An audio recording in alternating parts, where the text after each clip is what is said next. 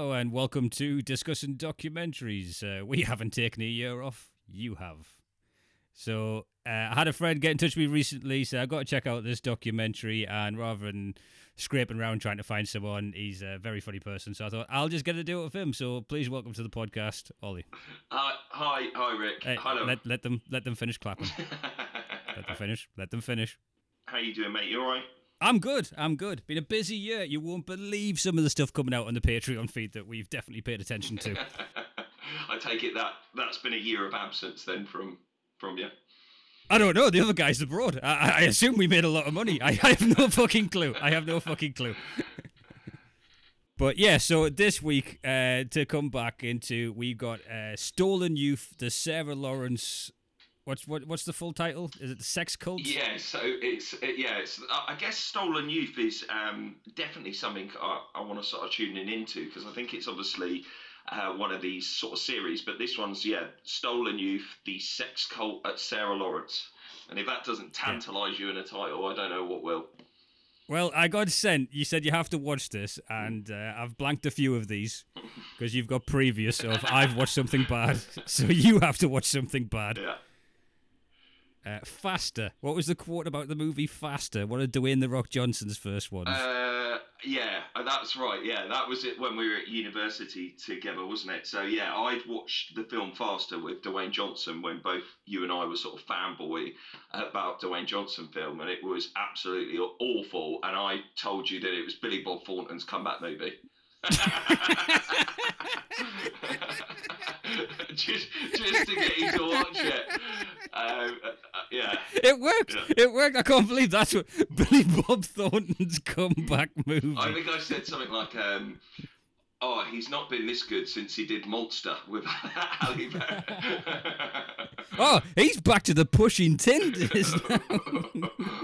yeah, that was atrocious. Yeah, so yeah, I've certainly given you a few duds over the years. Um, but what what did you think of Sarah Lawrence just overall before we dive into it? I, I will say. Uh, so what I think? What sir? I said, what did you think of it overall before we sort of Oh, dive into the semantics? Well, well. First off, I want to say the Sarah Lawrence documentary is going to be to discussing documentaries what Faster is to Billy Bob Thornton's revival because we're back, baby, we're back. Uh, well, my first inclination was the Sarah Lawrence cult, and I thought, well, this is a different angle because it's never a woman that's the sex cult leader. And that that's an interesting take. And then I watched the trailer and went, oh no, that's the name of the school. It's definitely a man. It's only a man that would start this. yeah, I, I mean, yeah, that's absolutely. Yeah, you text me, didn't you, say, saying exactly that essentially? That yeah, you thought it was a, a person, Sarah Lawrence, and you thought, well, there's an interesting take on uh, sex cult leaders or cult leaders in general. But um, I, I thought it was excellent. I thought it was up there with Jonestown for me. Do you know what? I was thinking of who would win in fights between cult leaders, and I was thinking of Jim Jones in his prime, Yeah. and I think I think uh, Larry. Oh, La- what was his Larry? Oh, God. It just rolls off the tongue, doesn't it? It's just a couple of yeah. Even these cult. Larry Ray? Yeah, Larry Ray. That was it. I was going to say it slips off the tongue. It's like one syllable, and that's the point, isn't it? Uh, yeah, that was that guy's name, wasn't it? Jim Jones, who did Jonestown. Yeah. Yeah, Jim Jones, Larry. Like even their names are unassuming, and then the It's when they. Uh, there's a later part in it when they start to use music, and I just felt I, I was getting some White Knight fucking flashbacks to that. Yeah, a- absolutely crazy. Absolutely crazy stories. I, I mean, all these cult documentaries. Like, even if you watch, do you know what? You watch like things on. Um, who am I thinking of? Is it Charles Manson who essentially started that cult? Didn't he? Yeah. Out in LA, and you know that he'd end up murdering Roman. Uh, I think it's Roman Polanski's wife. But even that is like, there's a lot made of that. You know, Once Upon a Time in Hollywood that came out. Like a lot is made. Watched that recently. Was not a fan. I've it because I thought I didn't give it credit. I did not. You didn't like it. I don't think Tarantino's trying anymore. I'm going to say it Uh, outright. well, yeah. Well, thankfully, uh, he's not listening, and he probably definitely won't. um, But I, I, have, I thought it was all right. I, but I didn't, you know, it was obviously they pushed this whole Charles Manson thing. But a lot's made of that, isn't it? And I guess just because of the infamy of who the director Roman Polanski was, who his wife was that was murdered by them. And but I saw something really recently. Did you see that actually Charles Manson? This was written up by a guy who spent like ten years in prison with him. Is this when you're going to say that he was one of the original members of the Monkees and they didn't like his music, and that's one of the things that sent him insane? No, it it wasn't the Monkees, was it? It was Beach Boys. Beach Boys. That Beach was Boys. it. Beach Boys are the Monkees. Yeah, Yeah. it was Beach Boys who actually listened to it. But no, that he wasn't the mastermind behind it at all. He was just a face of it because obviously he was considered sort of good looking and a celebrity.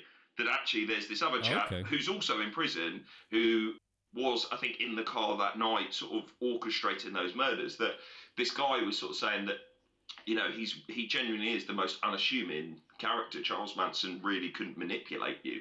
But uh, and that leads us on to, I guess, what we'll talk about in a bit about Larry. You know, I love the idea of this guy who's sat in a jail cell going, No, Charles Manson couldn't manipulate me, but he's got the same swatch sticker tattoo on his head as Charles Manson Yeah. for doing the crimes he told him to do. He could manipulate me. Bloody good bloke, actually, if you ask me, in my opinion. Uh, and he's wrongly in prison, so I don't know when his appeal's coming up. But We had some really nice times on that ranch. Um, he got a bit, got a bit zany. yeah. you know, between the mushrooms and the suggestions of murder, I was just having a look. This, yeah, stolen youth inside the sex cult. Sorry, I, I just need to double check as you're randomly flicking through the internet, which I cannot do while I'm recording. Um, is your thing still going? Just as a Oh yeah, sorry. Yeah, I better double check. Yeah, we're still still recording my end. that's good. That's good because fans have waited a bloody long time for this episode, Ollie. I know. Get well. You've, you've got a guest on. I like to think you've gone over and above for this return episode. Now, with it, I know it's, got 100% on Rotten Tomatoes, but you know my thoughts on Rotten Tomatoes. I, I, I don't know if people are going on there to make things up. What was that film we watched? Babadook. Babadook. Thank Babadook. you. Yeah. yeah. When when Babadook gets ninety nine percent, you're no longer you're no longer a credible re- reviewer as far as I'm concerned. I just think people, it's like trolled. It's a bit like Reddit, isn't it? Rotten Tomatoes.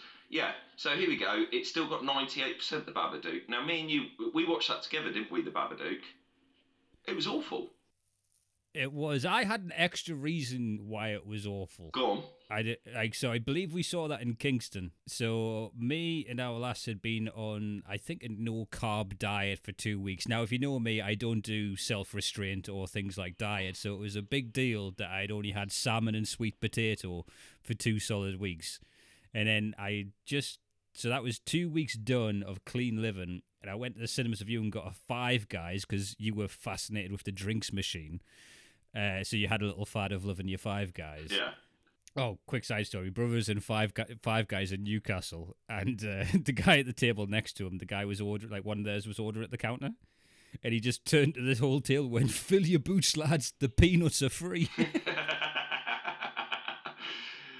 that was when I had a real Five Guys obsession. I think that's when it come out. I think I put on two extra stone that year. I used to get you made me stand at the drinks machine, go and look at all these variations of Dr Pepper you could have. Good times. Yeah. Never as a so anyway. With that no carb diet, and then going and having a full Five Guys, by the time of leaving Five Guys and moving upstairs in the same complex to the cinema, I think I was borderline depressed. Yeah. It, I was almost in tears in the queue, but Babadook still terrible movie. Yeah, I mean, but yeah, sometimes with these indie sort of films, I think because they've got such a low budget and no one famous, it, it almost like that carries it.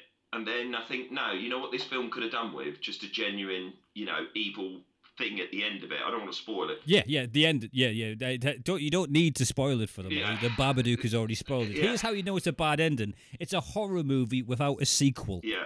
Pick a horror movie that was good that doesn't have a sequel. They cash in on that one more time, but no. At the end, they feed the fucking thing cereal, and it's fine. Turns out it's just grumpy, wasn't it? Just that, just that, just that had that all important one of its five a day, and then it flies around. I, I really don't get the idea. Was it a bird? Or was it just a creepy looking bird in the end? I got obsessed with the Aliens franchise over the summer, and with uh, my recently diagnosed ADHD, uh, you're lucky you didn't get a podcast uh, dedicated to aliens because I try and monetize the things I'm interested in, so people leave me alone. The original Aliens movie, you see the alien on screen for one minute fifty-eight seconds. Yeah, is that, that that's the first one, isn't it?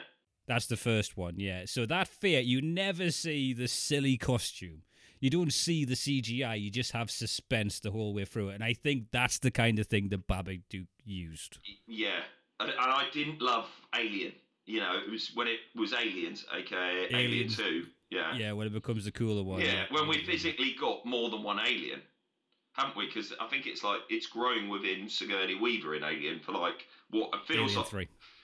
Is oh okay? Who's oh no? It's somebody else. I'm thinking of. It's one of the other sp- people on the space thing because they only have that real one sort of scary. Do you scene. mean the Nostromo? Yeah, that's right. I know an insane amount about Alien. Yeah. after the summer. But that's that's what I mean. That film is how long was that film from Ridley Scott? Uh, well, there's all the uncut versions, so it's up to two hours, maybe. Yeah, I mean, it, it drags that film, and it was only until Aliens, Alien Two, I think, could really enjoy the first one because then you find Yeah. you got yeah aliens popping up and Well, but would you say, right, that they set the tone how indestructible one of these things are in the first one to, oh, there's a whole fucking nest of them. This movie's going to be a ne-. Do you know what I mean? That Yeah. sets, that makes the sequel better. Yeah, But- I, I, but that's why I don't think Aliens Free and uh, you know because after because you have to have that, don't you? You have to have it develop a bit more. You you've got to be see what is scary a little bit more.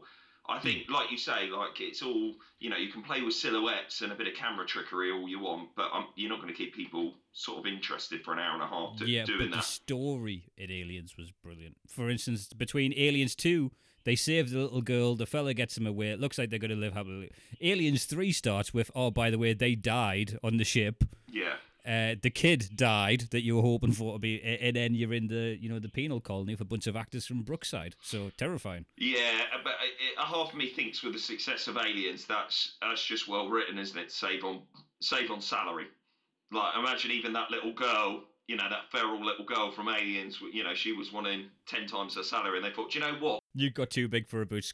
Everything I've heard about from Hollywood in those days that 12 year old girls got treated with fucking respect and paid well. That's what I've heard in recent years. But no, what that what that will be is how much she's aged. You can't put her in a stasis pod and have her come out fucking 18. Yeah, yeah. Because what, what, what? Do you know what? You must know now that you've read so much up about it. What was the? Uh, how many years was it between Alien, Aliens, Alien Two, and then Alien Three? Five years. About five years. Yeah, so she would have been a good 18. Yeah. Well, I like to think she just got Sigourney Weaver's agent on board and just went, right, I'm not not having this. If you look at a picture now, Newt looks older than Sigourney Weaver. Sigourney Weaver's a badass. But Mm. listen, speaking of monsters, we are here today to talk about the Sarah Lawrence Stolen Youth. From the off, this pretty much got me because it, it, it, it tapped into little daft things because the self. The, the college isn't mentioned a lot except for in the title, so it's terrible press. You- yeah, because I told you I was googling it earlier, and they've managed to keep. Yeah, if you type in Sarah Lawrence, you've essentially they've got the first hit, which is their actual college, and then every other article preceding that on the search results is obviously about this sex cult that was started.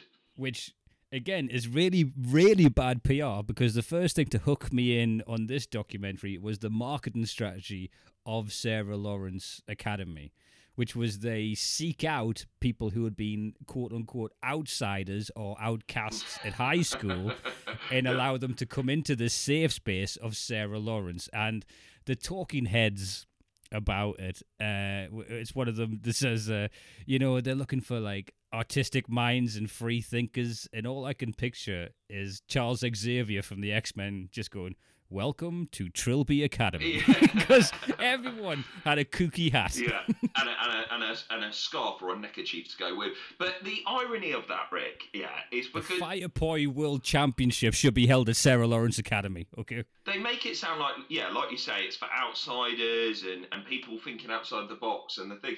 It, I, I, it's based in Westchester County outside of New York. It's got to be probably one of the most affluent sort of areas of New York State.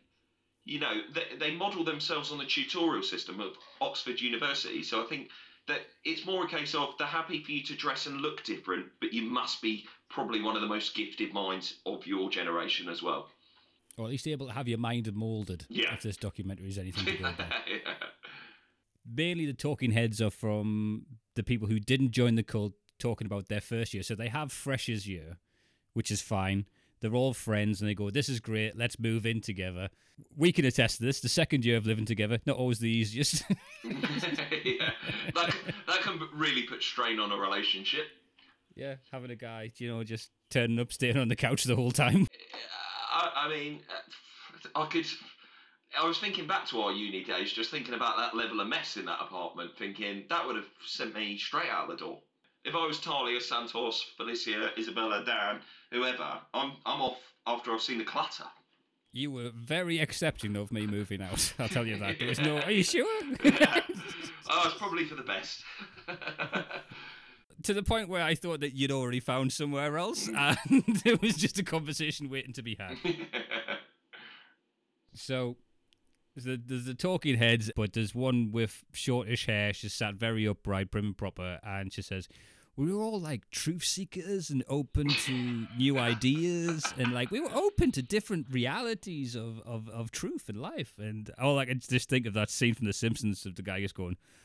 Wallet Inspector. Uh, she lost me when she said the term truth seekers. yeah, You know, Yeah. what, they're all we're all truth seekers. What in our first year at university? I mean, I, I- American uni is such a departure Yeah. departure to British uni. um, yeah, but I also think you know you can dress it up as as much as you like, but you can just say we were doing mushrooms or we were doing a lot of that. Do you know what I mean? We're truth seekers. Just I'd love to delve in. I'd love to have a conversation with her and sort of say. What what is truth seeking? Just talk me through that. Were you busy, or, or were you watching a lot of midday TV, um, taking Class A drugs like the rest of us? I'm not living with my parents. I'm watching Kerrang on the big TV. Yeah, it, exactly. But yeah, I mean, we've all been there, haven't we? First year of university, you, you truth seeking, as she puts it. I was struggling. I remembered I drank more Coca Cola than I did water. I'm lucky I'm still a functioning human being, which Yeah. people have questioned. Yeah, we, yeah. You and I used to try and see if we could uh, not have to cook by just seeing if we could just eat one meal a day. I mean, Yeah, uh, would, yeah, yeah. would she consider us true seekers there?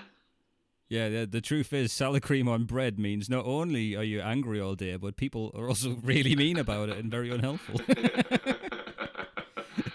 I think the first year uni, what I did is, so I got given this big overdraft. I got given the maintenance loan, and I went out. And that first few weeks was a blast. Uh, it was three pub meals a day, a night out, and then food on the way back. And I want to say we went to a fireworks display in October yeah. or November. That sounds about right. And I didn't realize the accommodation fees come out of your maintenance loan. So I went from having like I don't know nine hundred pounds to last me until December Yeah, January. Yeah, January. to having zero, like minus one thousand five hundred. Not only that, I'm now bang in debt. And uh, yeah, things the, the Chineses were gone. I couldn't believe. Where did you think that that low that you know that money was coming out of though? Oh, well, here's here's an interesting fact, right? To this day, since when we went to university, or eight or seven, Yeah. I think I'll check my trophy. No, yeah. Um, I think that says 08, but it was 07. Yeah, 07, yeah, 08. we went to uni. Uh, from the point of saying, "Can I have a student loan?" to the date is now uh, the twelfth of the third, two thousand twenty-three. I have never read a letter, form, or website about my student loan. Yeah, I was just interested in you going, thinking. I never checked. Were- were you- never checked. Yeah, did you think rent was free? No, I just thought that was another thing that I'd got the loan for. I didn't know I was meant to look after the money and then pay them later. I thought that was between them and the uni. Yeah, Like, do you know what? I agree. Um, I do agree on that, and I think they probably should do something like that, shouldn't they? call it Wharton's Law. No, well, yeah, exactly. Rewrite it. It goes directly from the government straight to the university, and then you don't have to worry about, you know, not paying nine hundred pounds worth of, um, you know, essentially. Like I couldn't tell you what my loan was for. Well, yeah, it was for it was for rent. A large. No, no, I mean like the total. like our Oh, what what it broke down for? because I remember it was like two weeks before leaving. I went and got my student account, Mm. and the woman says, "Okay, and you've got a one thousand five hundred pound overdraft," and I had nothing in that account. It was at zero. Yeah. And, it, I went, what? You mean I can withdraw one thousand five hundred pounds? She went, yeah, I'll have two two hundred and fifty, please. And she just looked at me like this guy's a fucking idiot. And I just went and got wrecked for a week, like a farewell tour to Yeah. Chesley Street. Because it was at that time it was zero percent interest, wasn't it, on student loans? So that overdraft, you know, as long as you didn't go over your overdraft by some way, you know, it was just going to always be fifteen hundred pounds you owed.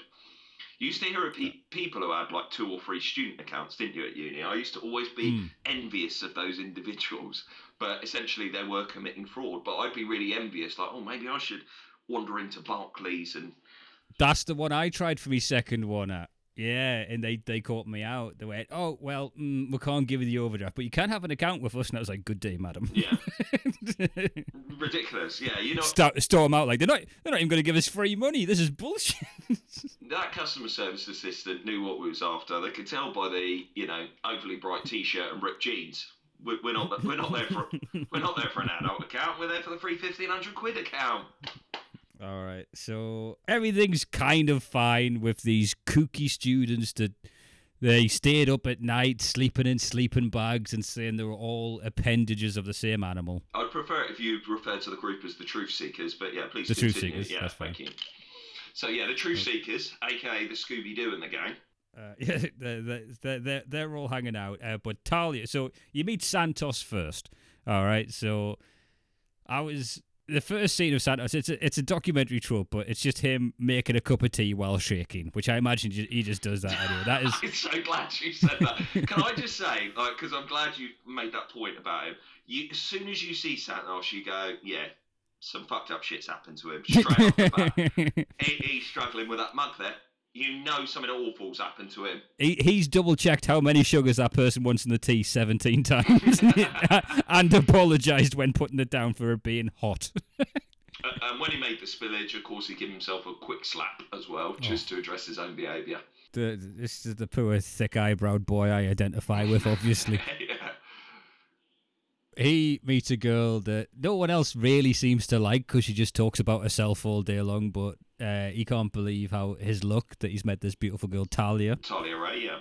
Uh, she moves in as well, and one of the things Talia Ray talks about a lot is her dad who's in jail. Where is the place they move into? Because old Dan Okay, wrote a book so- about, about it, didn't he? Yeah, so there is a campus, and then in uni, and now I only know this from watching old school uni America. You live in houses on campus, and Yeah. they're like, "Yeah, it's brilliant." So you don't even get people patrolling, and you're like, "Fucking patrolling? Like what?" Granted, the amount of places that get shot up in America, that's not the worst thing in the world, but compared to in you, you like student, the student areas of a town is just I didn't see anyone from Solent University coming and fucking checking through the windows, making sure we're in bed at eleven. Put it that way. I've just got the name up because yeah, it was Sl- Slon Slonim Woods, Slonim Woods, number nine. Slonim. Slonim, that's it, Slonim. I don't know why I've had such trouble, but I thought even their digs. Do you know what I mean? They, they Hmm. you know, they didn't look like where we lived at uni. No, no, they're specific, and I think they're kept like because they're property of the university. So if you think Amer- the way America gets money out of you is like through all avenue. There's no if you earn over this much, you start paying it back. You start paying that shit back immediately in America. So if you think as in terms of a business, they own the properties that you then rent from them, Yeah. Which is pretty smart. I'd encourage anyone who's not going to watch the document just to have a little look at this property. I mean, it looks very nice. I've got to be honest. We had people that lived in like groups of 16 and you knew that was going to be chaos. Yeah, adjoining houses. Yeah, that that type of thing. Yeah. So anyway, he uh, because is it their second year? This is the second year. This is them out of campus. So Yeah. in, they're in dorms with like three people in the same room in the first year. Jesus. That's it. And then they they all get a house together, don't they? So Talia, Santos, Isabella, Claudia, Dan, and then obviously a couple more join later, don't they? Through Hmm. through Santos. One of my favourites, Raven, Yeah. doesn't live with them, but she's the friend that's there a lot. Yeah, well, yeah. So she, I think, yeah, we see her a lot, don't we? We hear from her quite a bit throughout. She was obviously the, the voice of reason, if you will, throughout the whole the whole deal. All right, so check this out. Can you get a picture of Raven up on your. Well, I've got uh, Sloan. What was it? Sloanian Woods.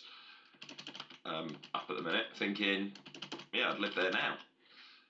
Yeah, I've got a picture of her. Go on. Lois Griffin. Yeah, that's a top shout. Just what her look or her actual voice. Just just a face. The the shape of her face is Lois. Put red hair on. That's the live action Lois Griffin. Yeah, that's not a bad shout at all. Yeah, they loved the fringe, didn't they? I've got to be honest. They did, didn't mind a set of bangs, did they? I bloody miss having a fringe. Yeah, long, long gone are those days for you, but you just don't often see it. But I guess you know that's why they're all at Sarah Lawrence, a bit wacky, a bit alternative. yeah, but we're like reclusive thirty-five-year-olds now. Like it's like you don't often see. Yeah, but my partner doesn't have bangs, so I don't see it very often. yeah, good point. Yeah, they're a lot younger. Yeah, so so they yeah so essentially not to spoil it, but they you know they all become friends. You've got these peripheral characters like you say Raven, who's sort of the, voice of reason as time goes on, and they you know Claudia is Claudia, Isabella, Santos, Talia, and Dan. It's those five essentially or six, Yeah. isn't it? That initially move into the to Slonim Woods, isn't it? Mhm. Now, I think it's really key to note at this point. I think, uh, you know, Nine Son in Woods, I'm pretty sure that has six bedrooms as well. Because, you know, what you'll bring up later, I think, is really significant. Because that's that's where it loses me early on, uh, in sort of later on in the first episode, is where they Uh-huh. leave. yeah, yeah. No, there's like a full eleven bedrooms on there. Yeah. There's like three floors, and then Raven sleeps on the sofa until Talia's dad, who's been wrongfully incarcerated, Yeah, that's true. gets out of jail, and he's going to come and stay with them. Yeah. So he's been. Uh, so what was it? Why is he? Why has he been in prison the first time? At this point, they're saying it's due to he was a whistleblower. So they say Talia's dad's like James Bond. Like Yeah. he'll tell you all these stories about how he was Gorb- was it Gorbachev? Yeah, Gorbachev was someone who was regularly mentioned. He's Rocky Four, isn't it? Rocky Four with the head thing. um, so, well, someone like that, yeah, definitely out of Eastern Europe. The the, the Russian president at the time, uh, they said he helped NATO with the Kosovo incursion, and then he would just pull out a picture of him with the likes of Gorbachev That's right, because he did know people. And to to bring it back to Tarantino, have you ever seen The Hateful Eight, where Samuel L. Jackson's got that letter from George Washington? Yeah. He's just that's all I see it as. Yeah. Like, yeah, here's a picture of me, and um, Yeah, and who is it? Is it? Um, it's, it's it's not Samuel L. Jackson who has it, but yeah, I know what you mean. He's Kurt really- Russell? Yeah, that's it. It's Kurt Russell, isn't it? And he never wants to, yeah, get the letter out. Yeah, but that's exactly Larry Ray in a nutshell, isn't it? He knows, Yeah. he or knows or claims to know people from the FBI, these sort of high-ranking officials. Um, but yeah, has done a stint in prison, which he just claims it was a stitch-up, doesn't he? yeah, he claims he basically trumped up charges because he was a whistleblower at the CIA. Yeah. That's when you hear the first name, Bernie Kerik. That's it. It's I was going to say because that's actually the first time we hear about Bernie Kerik, isn't it? Yeah. And they're like, okay, so we're not going to break up Talia from her dad. That's, you know, because, you know, we're nice, foldable people. So it can't be like, why is he on our sofa? We want to play the Super Nintendo, is what the line was at the time. I just uh, he's not a small lad for anyone um, who's not seen a picture of him as well.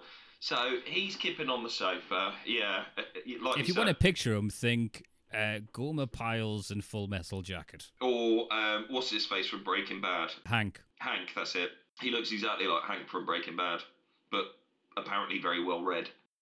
So, so he comes and stays with them, like you say, kipping on the couch type thing. And then, yeah, then then I think it's a bit confusing as to what happens next. All right, so here's how it goes. Go this is how he ingratiates himself.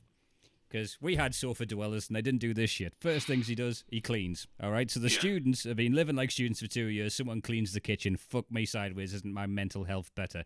I have friends that just can't operate if the house is a little bit messy. So if you imagine they have a little bit of that in them, just a little seed planted. Yeah, So he cleans the house for them. Then he goes shopping. He buys regular food because in uni in America, you eat in the canteen on the university because they keep that fucking money from you every step. Is what you learn about American universities. You eat here, you stay with us, and uh, you read the books that you pay for the books for our lessons that we say you need the books for. And then they start to be like, he was just you know like the funny dad. He'd wear a frilly apron while he's cleaning, and they're just you just. Imagine like they'll at Joey's house at uni, and then someone comes and cleans the house for them, But and those guys is, who I can't. I, I- it's such. This is what I mean about the leap, and this is the big leap of you. You have to go with because, like you say, it turns up. Yeah, we, we all remember university. You, you are massively appreciative of anyone who knocks out the house clean, and, and you sort of love the house uh, a little bit more. So I can go that. Yeah. Oh, okay. But I'm just thinking, if your dad came down to stay within a couple of days, I'd be like, I've loved having him here. When's he going home? But when, when, when was when were those conversations happening? Because remember, none of them have been sort of master manipulated at this point of view. I, I, I think that, but you also have to be a bit of an asshole, and that's the thing of Sarah Lawrence is they're not they it's for non assholes, Yeah, right? It's for the people. So these are non-confrontational people, and they'd be like, yeah, whatever, that's cool. They're reconnecting. I mean, he's lived here for six months now, but like, what what are you gonna do? yeah. I guess, like you say, he's, and I, and I imagine he was paying his way as well, sort of buying groceries and the likes of. I mean, I And would, then this is where I mean that point we could have because we had people we didn't shift on, and we had mates sorry, sorry. Can we just clarify? You you had people you didn't shift on who, who sofa couch for long periods, yeah. Which Are you telling me Damo didn't sleep on our couch every night for a year? But that that's true. But then he was actually our friend who had a house around the corner. But I would say you tend to. Uh, you remember great amusement to me in sort of I can't remember second third year. You I feel like you always had someone just living with you. Yeah, yeah. We, we, we had one guy who just didn't sort himself out of the house and went, "Can I stay here tonight?" And he was there for the year. And then you, So I can identify with the Sarah Lawrence community. you remember you had so uh, just for the listeners. Um, so Rick had a string of people, so, such as his easygoing, nice attitude. So definitely, Rick, you, you would have got caught off. Yeah, you said I, I know where I would have ended up in the Sarah Lawrence club. yeah, Yeah. yeah, You, you would. Have, I don't know if you would have been not. You know, I don't want to call them naive, but would have gone with this whole cult thing. Um, in fact, I think when they chose to, I think the key thing with you being involved was it's when they chose to move out of Slonim Woods, you would have gone, well, I'm all right here. Uh, yeah, I love him and I'm, I'm loving all that, but nah, I'm not going to move because you said because remember you had you had you just mentioned Damo, one of our, our very close friends. Um, his friend come and stayed, didn't he? So Damo's Oh, friend came and yeah. stayed. So so oh, I forgot that. that's what I mean. You forget quite a yeah, I forgot him. you, you had a few. Obviously, your partner's friend. She she stayed around for quite a bit as well. I would say in the space of a year, uh, for those listening, he honestly did have about four to five. I want to call them nomads, but I think that might be. uh, and I, I'm very OCD, so just coming round and seeing the mattress in the living room was, you know, upsetting times for me. But yeah, you probably had four or five people. we we had a flatmate uh, Grazer that was like a functioning adult com- Yeah. in comparison. Like Yeah. me and Damo, pretty easy. Like we were just floating. Do you know what I Mm, mean? Definitely. But but Grazer really struggled having one of the flatmates there to the point where like he refused to be in the living room with him. Yeah. And then the the nomad went got us Grazer. I came home and Grazer's over the moon. He's like, he's gone. He's gone, packed up his shit and left. I'm like, no, no way. He's like, yeah, yeah, all right. I'm getting everyone round. We're having a party. Yeah. Right? So everyone came round. That's it. I, I remember, yeah. I remember there being a party when one of them left. But that night, that Yeah. particular nomad came back. He had just went back to Basingstoke to get his washing done. Yeah, that's right. Yeah, I remember it so vividly now. So, whilst we uh, cast uh, our, our judgment at these these poor naive folk, um, Sarah Lawrence, we probably should be fair and say, well, you know, we weren't a million miles off it. And um, listen, two years ago, I wasn't a million miles away from a comedy cult. I had to step off before I got tarred with the Nazi brush. um, That was that was 16 months ago.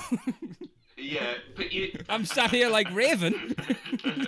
yeah, yeah, but you're that you're that sort of I don't want to call her smug, but yeah, that sort of smug. Well, yeah, I did tell him. I did tell him. I, it was no surprises to me that she appeared on that documentary a lot. By the way, that Raven. Yeah, well, she was going out with Dan. Oh, That's, oh, was that she? was her hook in. She was Dan's girlfriend, yeah. Oh, I didn't realise that. Oh, okay. But the point where we had the departure, where I'm like, we could have a nomad, we could have that on the sofa, and then he says house meeting, and he gets the fucking projector screen out. Who, Larry? Larry does, Yeah. Larry Ray. Like, do you think the others have a conference, have a fucking house meeting? Shut up. No. yeah, exactly. Yeah. Uh, excuse me, on WhatsApp I said who's cleaning? I guess I'll do it. that's, that's, that's the fucking Sarah Lawrence house. So 2000 and what what year are we talking about now? Two, We're talking about 09, I think. So 11, they move. So 10. I, I, I'd put bet money on this as 2010. the missus wants to speak to me. I'm just saying why. Oh, Sophie's just saying bye, mate. Not to I'll worry. give to my mum, just see you in a bit. okay? See you in a bit, We might go to the later cinema. Okay. I'll See you. talk Bye. Bye. Say hi, Beck. Uh, the missus says hello, So- mate. There is there is nothing I love more than just Ollie in his natural element. and That is saying goodbye to a loved one without looking at them. I looked over twice. I saw that in real time. You Yeah. waved at yourself. Bye. Who, who am I waving bye that to? was a side hand wave. I love that. I love that. All right, so before we uh, end part one, so I can imagine having the nomad on the couch. Why are you I saying get- I can imagine? I think we've clearly Yeah, okay, yeah, okay, all right, I, okay. I don't even like that I- I feel very seen can, right now. I can I- imagine. He, right, I just want to be clear. In we started uni in 2007. In 2009, you had four, and I want to go five nomads. I'd rather uh, your better off confirmed for me as well, because obviously, um, for those who don't know, Rick uh, met his uh, lovely partner sort of around this time as well, uh, which led to one of the nomads um, uh, who stayed uh, and largely outstayed their welcome. But I reckon there's four or five. So we've t- spoken about that chap who, yeah, Grazer, who you live with, obviously through the party, uh, the night one of them finally, because he, for those listening, he was there months. Is that fair to say? Uh, possibly the entire year. Yeah. Because obviously you had work. You were, I think at this point you were occasionally going out to uni, very occasionally, uh, myself included. He was there. Even then, the comedy career wasn't going well. It weren't the fucking big. There's no mention of gigs in any of these nostalgic trips down memory lane. I think you had Talking Heads once. I think yeah. I think you played. Um, I think you had more nomads than you had gigs. Is what I might say. well, at least the gigs you you kind of wanted because obviously you had your weekly spot. Because I, I think it's five. All right, so if we go. Damo's friend, the one Grazer took great umbrage with, although he took umbrage with two, someone who stayed in a very short spell. Your better half's um, acquaintance. The the Four. flatmate. There's three. I can't think of who that one Four. that Grazer didn't like the fourth one of. I can't remember if you. Yeah. Oh, you- Andy. We had Andy for a while. Four, Yeah. yeah. Yeah. Um, and then yeah, is it only four? Hmm. Yeah, four. Because you used to have a habit of people coming down and sort of just staying for a week or two, and I would call that, you know, I'm now referring to that as the Larry Ray move, isn't it? Oh, oh yeah, we like him. Yeah, friends Well, come. Here's the Larry Ray move that I couldn't get beyond. Go if on. we're sat there, we're malleable, susceptible students, enjoying being a student, Yeah. And he says, "Okay, house meeting." Gets the projection slide out, and the uh, title of this presentation he's going to give to the student is "The Quest for Potential." Yeah, I mean, because that's uh, you completely agree with you. Big house. So let's just say that happened when you and I were living together. I Mhm. don't. I don't know how long we'd have even looked up from the laptops when we were playing Football Manager for six, seven hours a day. Yeah. Yeah, exactly. So someone sort of, you know, we've got someone's mate down. Oh, d- you know, so and so's dad's here. All right, yeah, lovely to meet you. We're playing laptop, and he's going the quest for what was it? The quest for happiness. Potential. potential. That was it. Potential and success were his two favourite buzzwords, weren't they? And then you have Dan talking about because you get you get like snippets, and I'm going to get to the recordings of what Larry says because there is an extra element to them.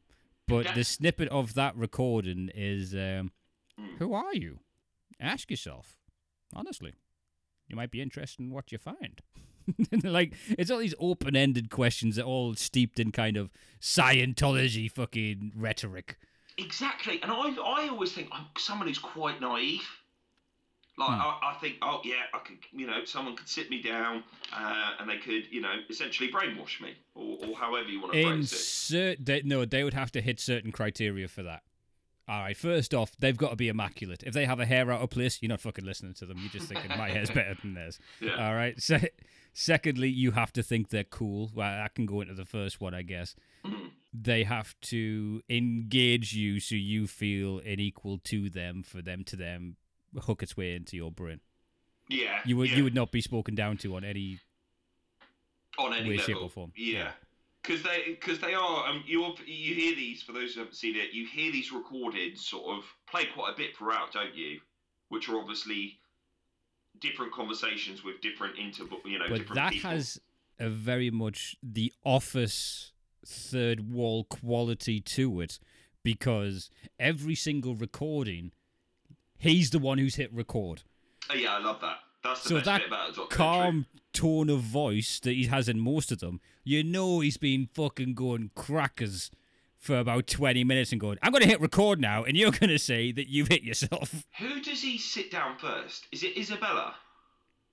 uh, yeah it's isabella or claudia one of, the, one of those two Yeah, it's. I, I guess it's important. They do some good visuals in the documentary for those who are watching or, or haven't seen it. But you, it's well because Talia's already bought in as his daughter, and then later on we find out, ah, well, that she's had a, obviously a very mixed up childhood. This young lady, and then it's. I'm sure it's Isabella first, is it? I think it's Isabella first, but almost like a psychopath, right? Because the, the Danny describes him as he's amazing at identifying, articulating, and processing past traumas. Is that what he says in the documentary? Is that yes, Dan? which which that is lifted straight off from vice versa. That is a Scientology of the Thetan re- re- readers. You know what I mean? Yeah. You, you talk, oh, uh, I used to have a ball. I used to like going running. Uh, my uncle slapped us once. Oh, go back a second. That moved. Let's talk Yeah. about that. Let's talk about the uncle.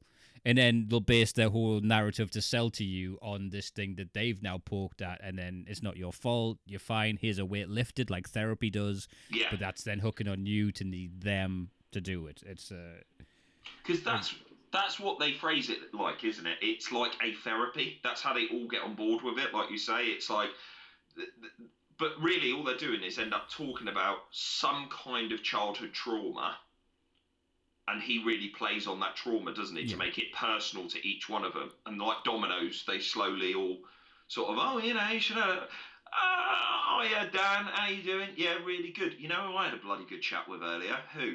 Larry. Oh, and, and, and Dan's probably at this point thinking, oh yeah, go on, Santos. Uh, oh yeah, you know Larry, who's been. s- But that's what I mean, because at some point someone had to say to him, yeah, don't knock him. Yeah, he's brilliant with his therapy malarkey. Okay. Yeah, I know he's been sleeping on our couch for three months. right. I want you to think about this, Right, It's just you- crazy. You, you, come downstairs in Portland Terrace, right? I know you don't stay there long. You didn't like the smell. Yeah. Um, Or the mattress in the living room from Yeah. the Nomads. Yeah. No. So I Yeah. come downstairs, and you go to me. Um, do you know who's? And I've been living on uh, one slice of bread and salad cream a day for three weeks at this Mm. point. Uh, I'm not sleeping properly because I'm up all night watching wrestling on American time, and then Yeah. trying to get up early and. You know, so I drag myself in. I haven't washed clothes because I don't know how to, and nor do I want to get into an argument about cleaning the kitchen. So if I use anything in the kitchen, I might be liable to have to clean it. It, re- it really sounds like if a Larry Ray turned up. Oh yeah, I'd be fucked. I'd you, be fucked. you, you, you'd be, you, you, you know, you're lacking sleep. You're working on different hours. You haven't got a clean t-shirt. He'd be, you'd be meat and drink to Larry Ray. Quite literally, that's the point I was going to get to. He goes, "Hey Rick, come and sit down." Yeah, yeah. Well, Here's oh, a- WrestleMania's He- on. Here's a porterhouse steak. Hmm, yeah, cheers, right? That's, that's fucking lush, that. Are you out of cigarettes? I am, Larry. Yeah, There's 20 Lambert and Butler, Rick, yeah. Mm, mm, mm. Do you think your parents didn't, you know, prepare you correctly for the real world? Well, they tried, you know. I, I, I, no, it's their fault. Is this? Is that? Mm, mm, yeah, buddy put on this thing. yeah, it is their fault, the fucking bastards. Yeah, yeah, eating it up. Oh yeah, yeah. I would like a tab. That'd be great. But Your I- mum folding those clothes taught you that you didn't have to fold your clothes. Now, that's fine then, but now you're you're not even a person.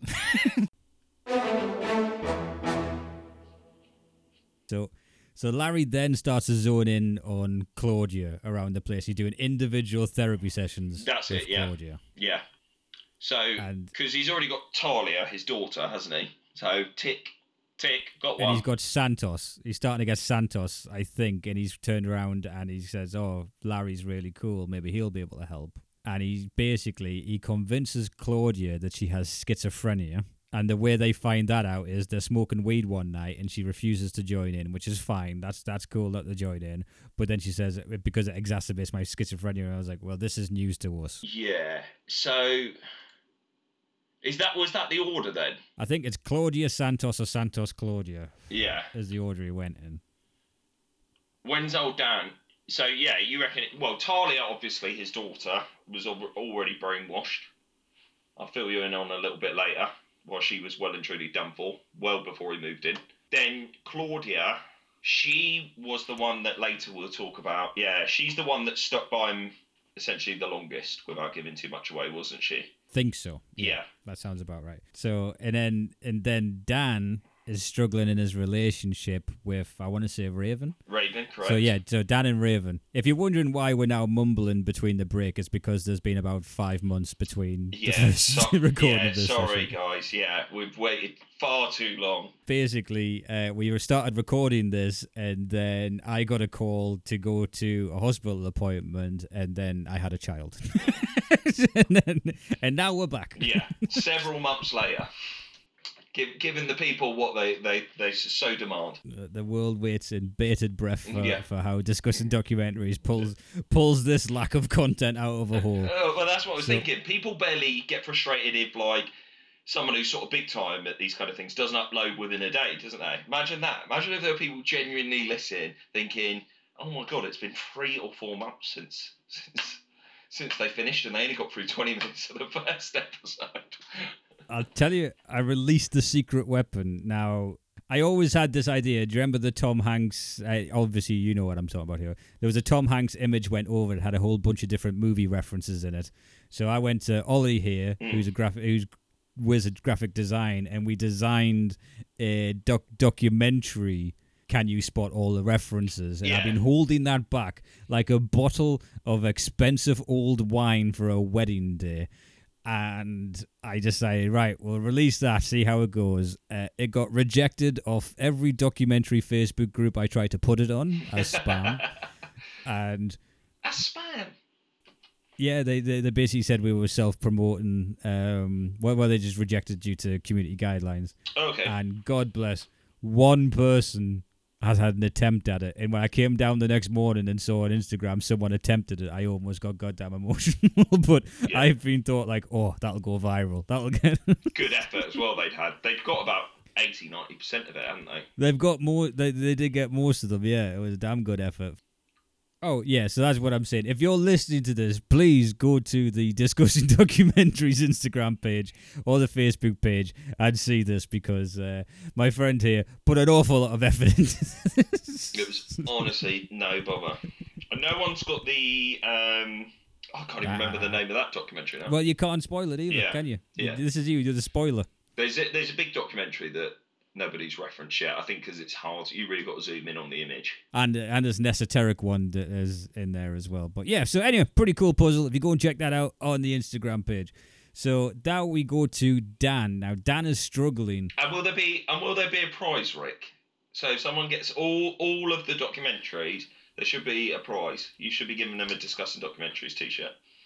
Okay, I'll tell you what. If you get all of the references on the Instagram page or the Facebook page, I will let you pick the next documentary we review. That's that's yeah. Okay, fair dues.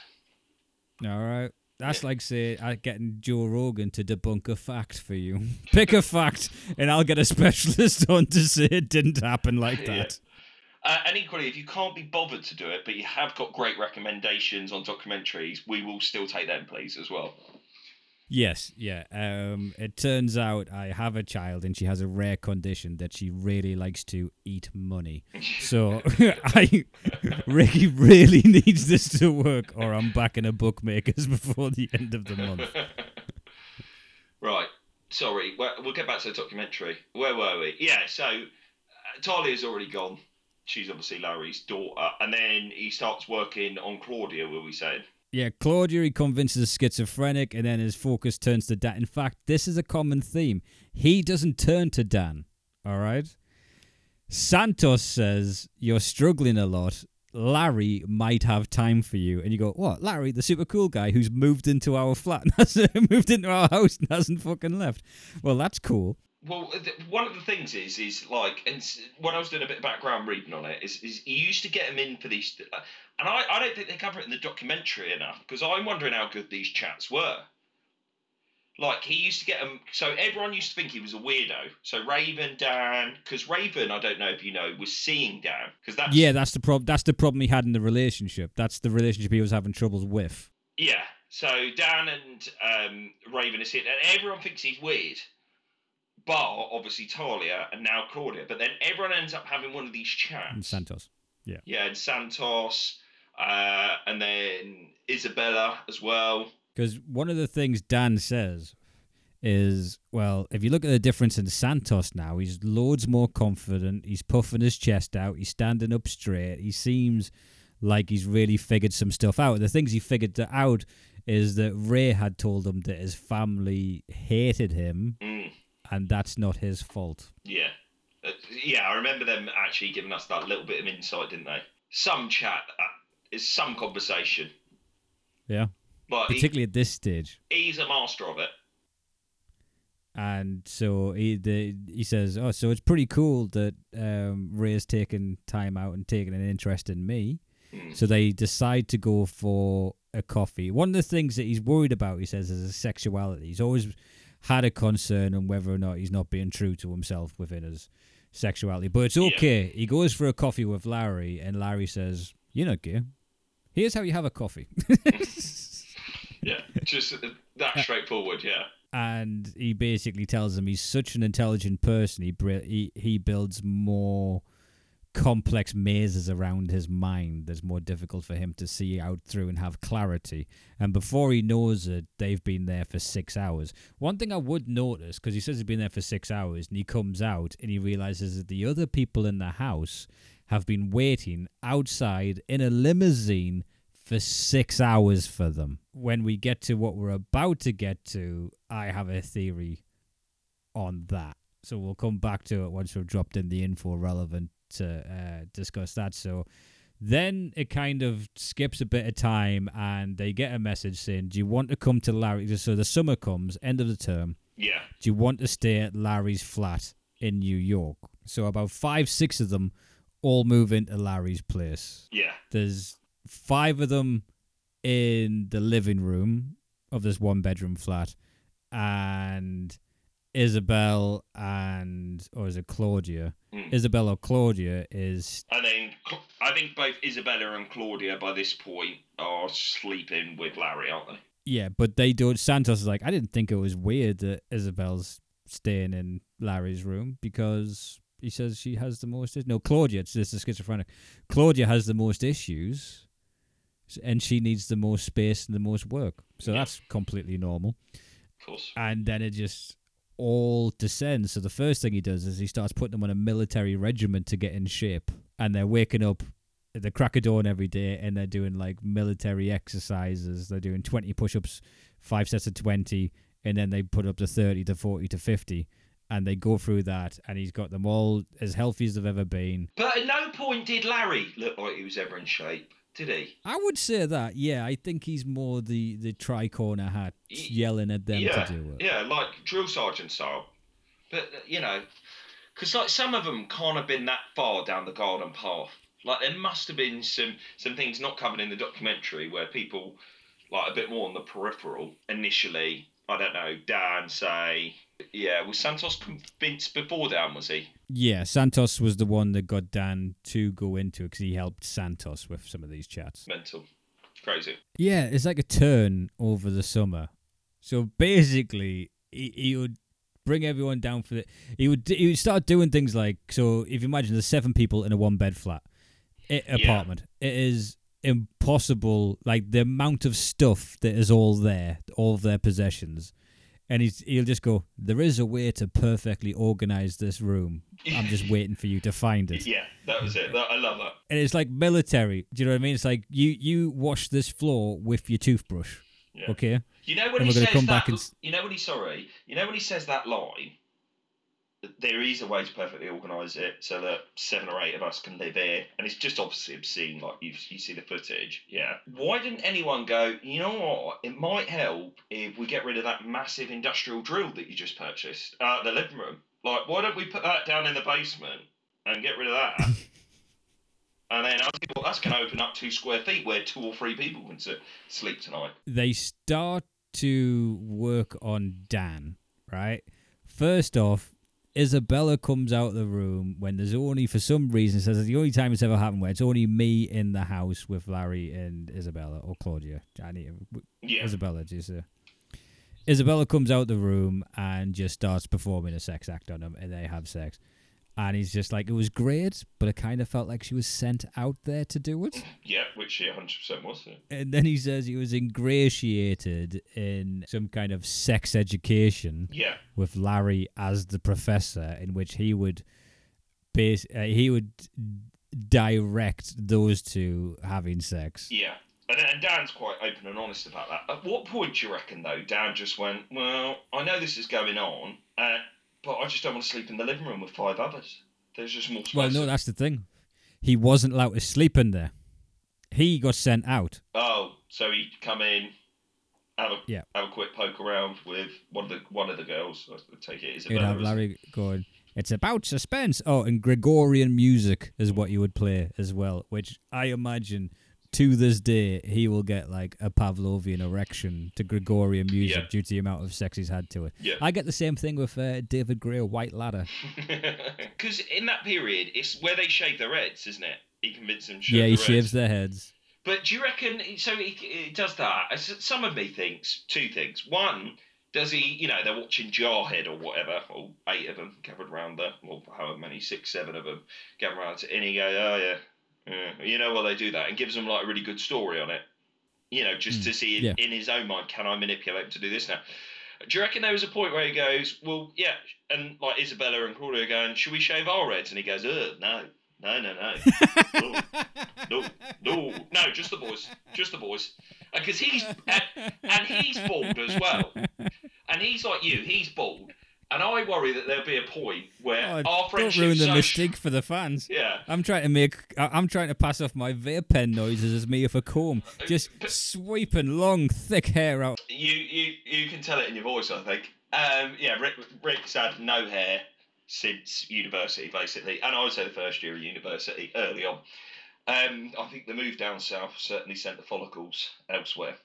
So, do you reckon? So they've gone. Oh, he's gone. "Mm, no, you keep Yeah. No, no, no, just the boys, just Santos and Dan. Yeah, that look perfect. Because he shaved his head, and it worries me about our friendship long term. You know, at what point will you start manipulating me into telling me things about uh, shaving my head? Well, I lost a lot of confidence. Uh, I don't stay at Ollie's house because he's uh, not too dissimilar to Larry Ray when you're kicking around. Like, uh, I, there is some moments I, I, I made note of. I'll come back to. I will happily smash up Adderall, put it in your drink if it means I can get you out doing the gardening. He's right. Yeah, yeah, one hundred percent. But I, it was just it wasn't even that because when you're it, it when you live like I do, and then you go to someone like Ollie's house that has, um, I would say more optimism is a good characteristic for Ollie compared to me. Yeah, that's a nice way of putting it.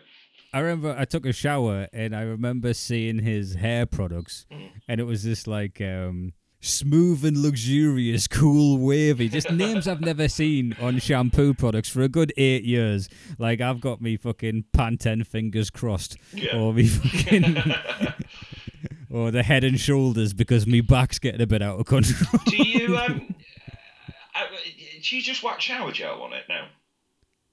No, it, no, no, there's, no, you'll because the problem use is. Gonna, well, are you just using KJ's? I'm just interested. Like, uh, do you bother investing? Because you're not one. You know, Rick's obviously. Uh, I, He's well, never I, been I shallow or into his, his looked in when he was young or anything like that. Uh, another word would be unhygienic. Um, Uh, no, no, I, I just think you're not you're not really that type of person. Do you know, even when we were young, you wouldn't you know be too asked what you're wearing. What if you're I like. If I feel like I can't be really good at something, I don't bother, Yeah. and I made a decision on my looks. There's very few mirrors in my house. Um, I I sometimes get freaked out when I pass cars. I'm like, oh Jesus, I need to shave. Like I, I was thinking the other day, there's like two kinds of people, and that's like the kind of person who goes for a haircut every four weeks, like set clock. I want to keep it right, and there's two. There's the kind of person who will look in the mirror and go, "Jesus, I need to get something done." yeah, yeah, yeah. I'm definitely the second type of person. he'll just sort of shrug your shoulders, give it a "Ah, the old gill. Ugh, what can we do? but I guess my question, with my OCD in mind, is how far has that gone now? Because you're like, yeah, I'm bald, you know. What little's left? I should get that shaved. Do you like? Do you bother with a shampoo, or are you just going, yeah, shower gel will do it? the cruel twi- uh, twist of irony that I found is you probably have to take more care due to dandruff Oh, that's upsetting. because it is more From- prevalent. Yeah, I get that. Oh, that's worse, isn't it? I'm glad you're. That's just the eyebrows. I'm glad you're paranoid about that though, because that that's good. Isn't it? Oh, he's bald and oh, look at the dandruff. Look at his flaky No, it- scalp that I can now clearly see because of his receding hairline. Well, it was actually uh, my buddy Danny. He tried to be tactile, and he says, "Yes, I got this mic right." And the funny thing he told me is, bald people actually have to use more anti-dandruff because you see it more. And I was just like, I don't think he's got a friend that said that to yeah, him. yeah. How many? How many bald? I've never seen it with any bald people. That's that's a weird thing to bring up while we're having a coffee. Is a well, I haven't even put sugar in this coffee. What's this in it? But yeah. Yeah, so and then Ollie's got a big clean OCD, and it's, he starts fucking with Santos in a big way at this point. Yeah. Sorry. So- back to the documentary. We digress as always. I. I don't. I don't mind the di- digression at all. Uh, I- I there's think- a one coming up. I can't wait. Is for. it awful to say that Santos is probably no? I think it's a nice way to say it. Santos out of all of them, maybe mind you, that's just because he's on the documentary a lot. He just appears to be the most vulnerable. Like he goes for everything until one of his sisters comes in. Obviously, she peeks in Yeah, because two of us. Just, I mean, Santos, Jesus fucking wept. He he destroyed so many lives by going. Larry helped me. Because he pulled Um, a lot of people, in, didn't he? Yeah, yeah, he was like a main recruiter. Right. You can tell they were worried about Dan because they were basically trying to keep him in there by giving him plenty of sex. But so the first thing is these pans. These pans get scratched. They say they get scratched. These pans get ruined, is what they say. But they're so fucking gaslit Yeah. because they've got the you've got Larry's recording. So when you're in his flat, he'll take you to a side and then he'll turn the recorder on. So it's all his dictation of what you're hearing. I know because And he'll be like, one thing you have to say is an incredibly. He seems like obviously these kids at the time they're, they're not stupid. Obviously at university have got some self awareness. You know, he, he really does a number on them. Um, and and w- during um, so I, I won't. This doesn't come into it, but he lost custody of both Talia and his other daughter in 2004, and there was a whole court case. And two of the uh, like Marcus and Walsh basically include an excerpt from the psychological evaluation, and it says, and this is what uh, you know a top psychologist said. It is, and this is just in a custody battle. So remember, this is just for parenthood. So just think about this language. It is literally impossible to evaluate Mr. Larry Ray in a clinical manner. He is able to manipulate and control almost any situation in which he finds himself. He's calculating, manipulative, and hostile. And remember, that was about what's crazy to me, Rick, was reading that, or, or probably, and you hear it in the show, is that was in a custody battle. Imagine you're in a custody battle with your partner, God, you know, touch wood, awful reasons, and then you get that clinical, and you're thinking, what the hell, where the hell did that come from? Yeah. Do you know what I mean? That's But but you can tell you can tell honestly when you're around those kinds of people, which unfortunately I I've been not the same but of a similar ilk, where it's like, oh, thank God he's being nice because you've seen the other side of it. Yeah. Do you know what I mean? yeah, Where if you're a non-confrontational person, for instance, and then you have to deal with that, it's just you know it just envelops you. You just let it go past you, and then you, if you want to pull them up on one thing, you've got to pull them up on the last forty-five fucking Yeah. things, and that is going to be an issue. And then it becomes a war of attrition because most people think an argument is whoever's willing to argue the most. yeah. If you could make a point, then leave. Brilliant, but you're in a fucking a one-bed flat with him, and unfortunately, you've ruined his pants, Santos, and that's going to cost you forty-three thousand pounds. Well, well, that is going to cost you, Santos, along with the others, landscaping duty. But we'll come on to that because that's in the later episode. it is in the fear in Santos's voice in the recording. Yeah, because like you can tell he's already went fucking level 10 Yeah. mental before Yeah. he's hit the record. I guarantee on all of these, because you see snippets later on, Yeah. right? He's already went level 10 minutes. Goes, now I'm going to hit record and you're going to tell me what happened. And it's just like, record. So Santos, what happened with the pans? He's just like, uh, I don't know. Um, I can't really. And it's cutting backwards and forwards to modern day Santos when he's trying to think, um, Yeah, oh God, did I put enough it. sugars in that guy's tea? so he's going, I, I, I think it was when it may have, oh, it might have been when I used vinegar. And I remember you told me to be careful with the vinegar. I, rem- I remember that. Um, Yeah. and, and then he's just like, what else have you ruined in my flat? Okay. What else have you broken of my possessions? It's okay. You just the honesty is just honesty. And Santos says you'd have uh, uh, Claudia and Isabel going, yeah, you got to be honest. That's fucked up. So they'll be parroting him back because they were safe. They were never. And it's almost like he dislikes them more for not getting shit off him.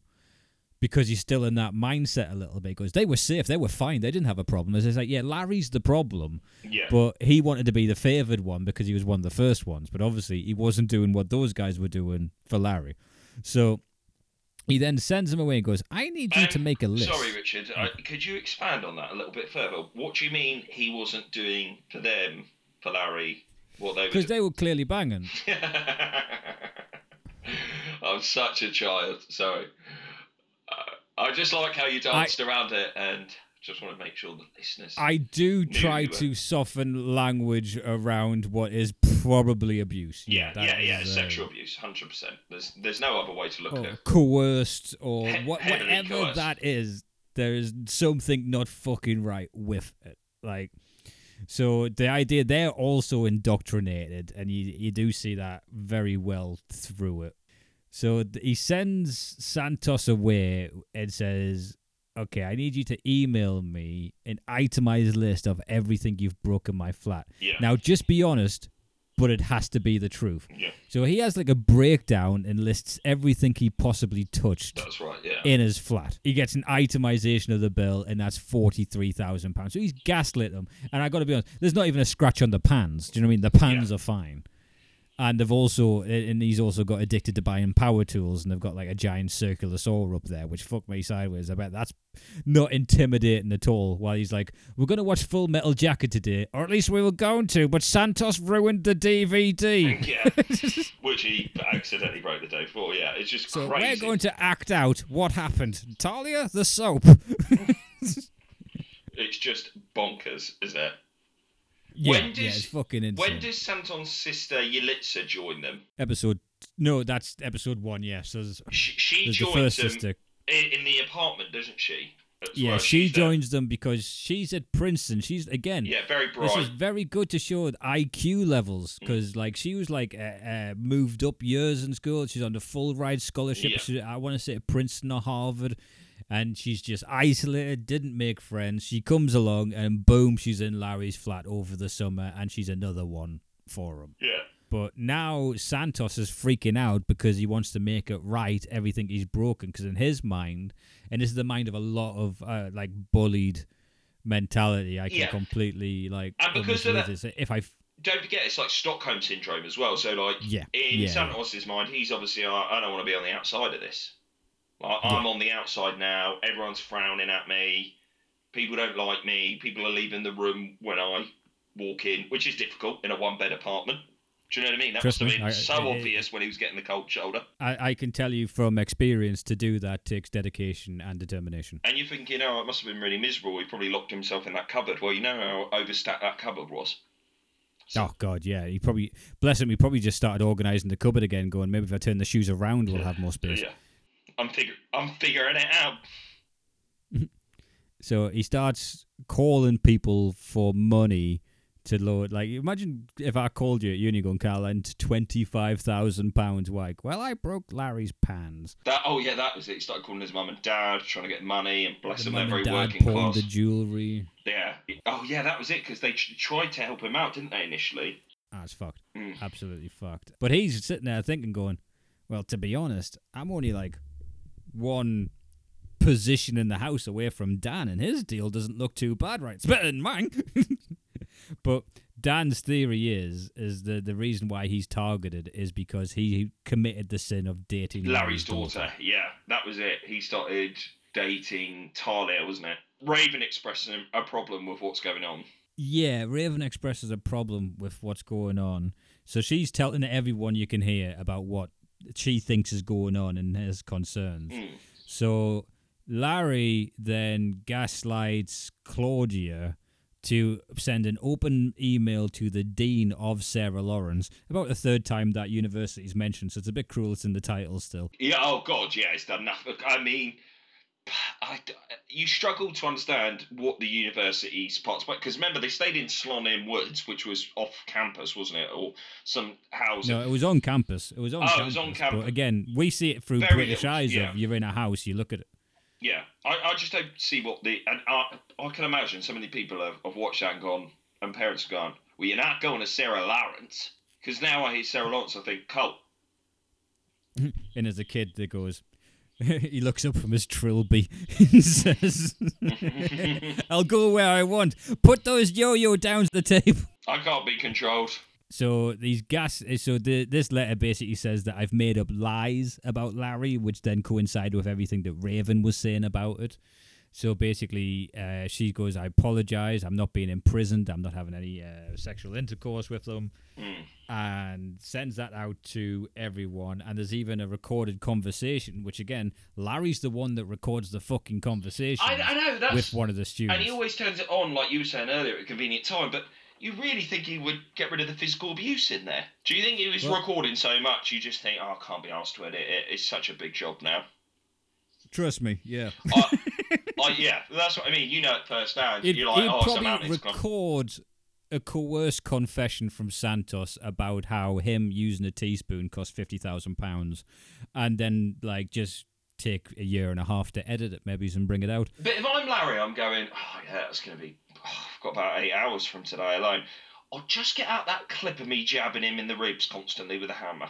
I'll just get, I'll just get that bit out, just in case any of them, because he's obviously in his right mind. Well, yeah, do you know what I mean? He- He's not being manipulated. Larry knows the score. He knows how the public are going to look on this. It only takes one out of the seven. Do you know what I mean? To go Well, I think to go share going, right. I've got. I've got all of this footage, all of this recordings, Yeah. all of these videos. Mm. I will go in as and when I need it and cherry pick the proof that covers me and can blackmail them. I think a lot of it is used to blackmail them eventually. So if he's like, I have you on record saying you've destroyed my property. If we go to court, you're going to lose and it's going to be jail time. Yeah. It could be that level of um, Yeah, but like he. thought out. But that's it. but that's what I mean, and he's he's, He's not been in planning on releasing it as a movie. No, no, I know, but he's he's he's remember he's he's thinking about these things, Rick. Like you say, exactly as you think. Like, uh, and I've got Santos on camera, and I've got his written confession and his email to everyone at the university. So uh, he's thinking about these, probably paranoid, to quite a level of detail, as you say. So at what point does he go, oh, you know, the jab in the, you know, if if it got ceased, you know, if one of them I found out had been sneaky, sneaky, like he's a bit arrogant, isn't he? That he, he's backing not one of them to go. Do you know what? I'm I'm I'm really done over in the end here by this fella. Especially at this point, I think he is so arrogant. He's looking at these people who he's got to shave his hair, to have sex with who he says so, to give him thousands of pounds for Yeah. stuff they didn't do, that are openly living on the floor instead of in a house. That he's like, which one of these is really going to challenge me? I think it's building blackmail, similar to Scientologists And with the arrogance. blackball packages. It's arrogance, isn't it? Because, like you say, whilst he's been stung legally before, you know, he, he should be more aware of it. You know, like he didn't have the sense to get rid of that those parts of footage. Now, by that point, he's probably thinking, "I've got four or five years here." Wait, if oh. he's recording all the time, finding that stuff Yeah. would be very time consuming. Yeah, So just rendering it, so that's probably a file on a memory card somewhere that was found, as opposed to, I mean, how how good's his laptop that he can go through eight hours of video editing a day? Well, it, it, do you know what? He'd probably just sit Isabella down in front of it and go, "There's a way where you edit all this perfectly, and me and you look okay, Isabella." I I'm don't think he'd want them to to see those bits because then it would show show a light on his behaviour. Oh, you reckon? Yeah, that's a good point. Because a bit like with you know the living arrangement, and then what happens with I don't know whose place that is. I mean, that looks such a shift, didn't it? Was that episode two? Yeah, it's two and three we'll get to. Just yeah. So the last, so the, here's like a final point because it's wrapping up this episode. But Mm. with how gaslit, brainwashed these people are at this point, Yeah. I refuse to believe that when they left the coffee house, they were waiting in a limousine. I'm just going to say he said it was a limousine. Oh, I yeah, imagine yeah, they were stood on the corner of a street, freezing their balls off for six hours. Yeah, yeah, that's a good point. Yeah, because uh, equally could like they there's clearly like from hearing Yalitza and stuff in the show that that damage of memory is is huge, isn't it? So you're right. Yeah, there was never a limousine. You remember last night when we went out in the limo and you loved Yeah. it, didn't you? Yeah. And we had such a lovely time, isn't it? Wasn't it so generous of me getting all that champagne for everyone? Yeah. Right, go to bed, little one. Oh, not not you, Isabella. You're in the big suite with me, obviously. Come on it. Here's what I think. I reckon it's just a quiet moment, and he goes. He just thinks to himself, "I'm a bit peckish," and he looks at the room, and goes, "Who here appreciates the meal I took everyone to last night?" And everyone's like, "Oh yeah, yeah, me, me, me, me." And then obviously they just sat there eating sawdust and trying to arrange the room last night. It was that's great. Now that's what a man does. He offers food to those that are nice to them, and you repay that favor. Yeah. Santos, what are you getting us for dinner tonight? Do you want are, you- are you do you want to be rude? Do you want to not repay me for this dinner? And then it basically gets takeout every night on the back of Santos's mum's earrings that they had to pawn. Yeah, I mean, it's such typical behaviour because that's how it started, doesn't it? That's how we got in. Yeah, he's. You see them at Christmas and they're all like looking happy on the video, which again, when the camera comes out, you better fucking smile a bit. Because that must have been part of his. Because he does a, a bit of a number there because he's buying them takeout all the time, all cooking, and he's doing lots of cleaning. So that's why, like, they're like, no, yeah, I mean, But did bit he? annoying. well, yeah, yeah. revisionist history. Do you know what I mean? Yeah. Like I don't know. I probably did. I mean, I I, I like. I think the initial like seducing of it, he was love bombing is the word in abuse terms, where you're so overly nice, you have to be a complete dick to reject it, and it's absolutely exhausting and wears you down. Hmm. Do you reckon at any point they went, do you know what? I haven't had a couple of compliments off Larry in a while. That's, that's the bit I used to love about it. You know, like when you're getting to the end of a relationship yeah, yeah, and, yeah. and yeah. then and it happens and it doesn't matter it's both partners it doesn't matter who's instigating that breakup but you start you know you become more and more cynical don't you? Oh yeah. Yeah well she's she's let herself go or he's let himself go isn't he? So bloody do you remember we used to go out for meals all the time or we used to talk on the phone for two three hours? Do you know all of that stuff? You start doing. At one point some of us thought do you know what larry used to be? A hell of a bloody lot nicer. I remember it I remember he at least told me we used to get takeouts together and have a laugh. I'm beginning to think it wasn't his limousine. I've not seen that thing since the coffee Yeah, shop. yeah. I haven't seen it since the difficult conversation at the coffee shop. So I'm like, is your mind so mangled? And as we know from seeing some of the awful videos of Santos and his sister as well, it doesn't get so mangled that you don't have any of those like bits of parity where like, oh yeah, long gone are the blowjobs, or long gone is all the I think getting on his knees and because he, cleaning. they say they keep them awake like Yeah. 20 hours a day so they're on their raw nerves and 500 press-ups in the morning so they are it's like guantanamo bay training to break people yeah, is what he's using he's he's got them exhausted suggestible hungry and yeah It's so it's so, and that's what's so interesting about it, isn't it? As a documentary, it's so like, like I've just started back at the gym, and I'm like, oh, you know, real reluctance. Like, do you know what I mean? Getting up in the morning, probably got nothing to eat. Do you know what I mean? Because what little money we have comes from Larry. Yeah, stopping, yeah, dropping, give me two hundred. Like, what is the point? What? Why am I doing this? This isn't pleasing me. Well, you've got to, Yeah, and and, yeah. and you go, well, all the lessons he's breeding into him because the military and the discipline. This is what you've got to do to be successful in life. But you know, these are smart kids. They turn around and go, well, we he's not very successful because we're just living in this one bed flat. And obviously, I believe that limousine thing was real because I think there are all these pinch points where there's a little bit just forgotten by them naturally, and actually there was one or two rumbling. He's smart enough to go, oh shit, if one leaves, they all leave. Uh, and obviously, as we know, we come on to in episode two that when people he had a very clever play about that. But at what point they go? You know, in, he had to go away and, and do sort of these nice things. You know, a bit like in episode two where he goes, "I'm taking you all away for the summer. We've got a lovely big house to stay in."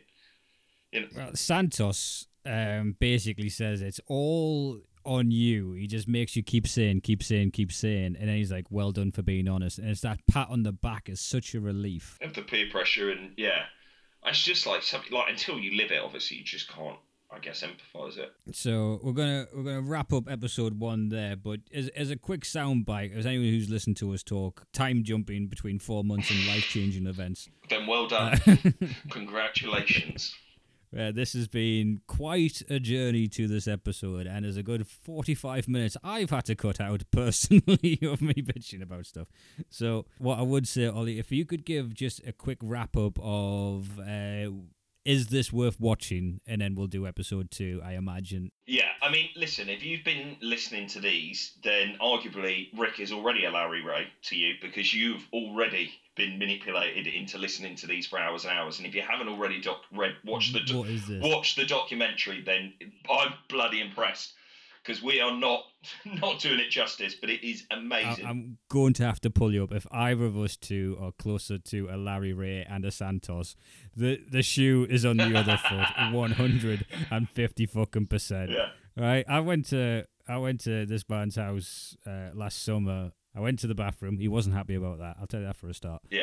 He then went in after me. He called me back and asked, Can I- "Were Can I just What- ask the listeners who likes visitors using their bathroom? Who does that? Who? well, if they're staying for a couple of fucking days, I'm sorry, know, it's gonna happen." When we're out and about, and and just like and unlike Larry, When we're out and about, what we do? Walk the dog and sat in your house. Yeah. What I meant to just go with the dog on the common? And unlike Larry Ray, or, or very like Larry Ray, I think Rick's forgetting there were breakfasts in there. Yeah, breakfasts looked after. Treat, treats, Again, I'm sure I- were given. Fun fact about uh, my life and how it's going is I haven't actually bought clothes for around about eight years because Ollie just gives me all of his clothes that he no longer can fit in his wardrobe in a bin bag. That's true. And, So and I don't. He I don't sometimes hear sneaks in his that. girlfriend's clothes, and I'm wearing some flouncy stuff, walking around like, oh, this is pretty hip. right. So, in just wrapping it up, this documentary is incredible. I think it's one of those ones. I, I can't believe who, who discovered it first. You, you're right. you, um, but because it's on oh, who did? without advertising it, you'll From have, Disney. you'll have to yeah Google it. Um, but it's it's not being talked about enough. There's a three part mini series. If you even remotely interested in documentaries, you've got to watch this because for me it's top three or four. You're going to see some of the best footage in terms of this kind of really especially crazy ludicrous in person Yeah. recordings, footage, Yeah. consequence. I think, yeah, I would absolutely agree with that, and I'd, I would also argue and say if this was Netflix, it would have been uh, like an absolute global Yeah, sensation. agreed. It just sneaks in there. It's got it's, so that's episode one done. Thank you very much, Ollie. Yeah, thank you very much, Ollie. And we'll get to episode two. And oh, for the love of God, please go and try the puzzle on on Instagram. I can't tell you the um how much it means to me that someone could could go and just have a look and see what references they can spot. Because I I honestly thought that would be the thing that went viral. Uh, I I understand that's uh, silly. Right, peace everyone.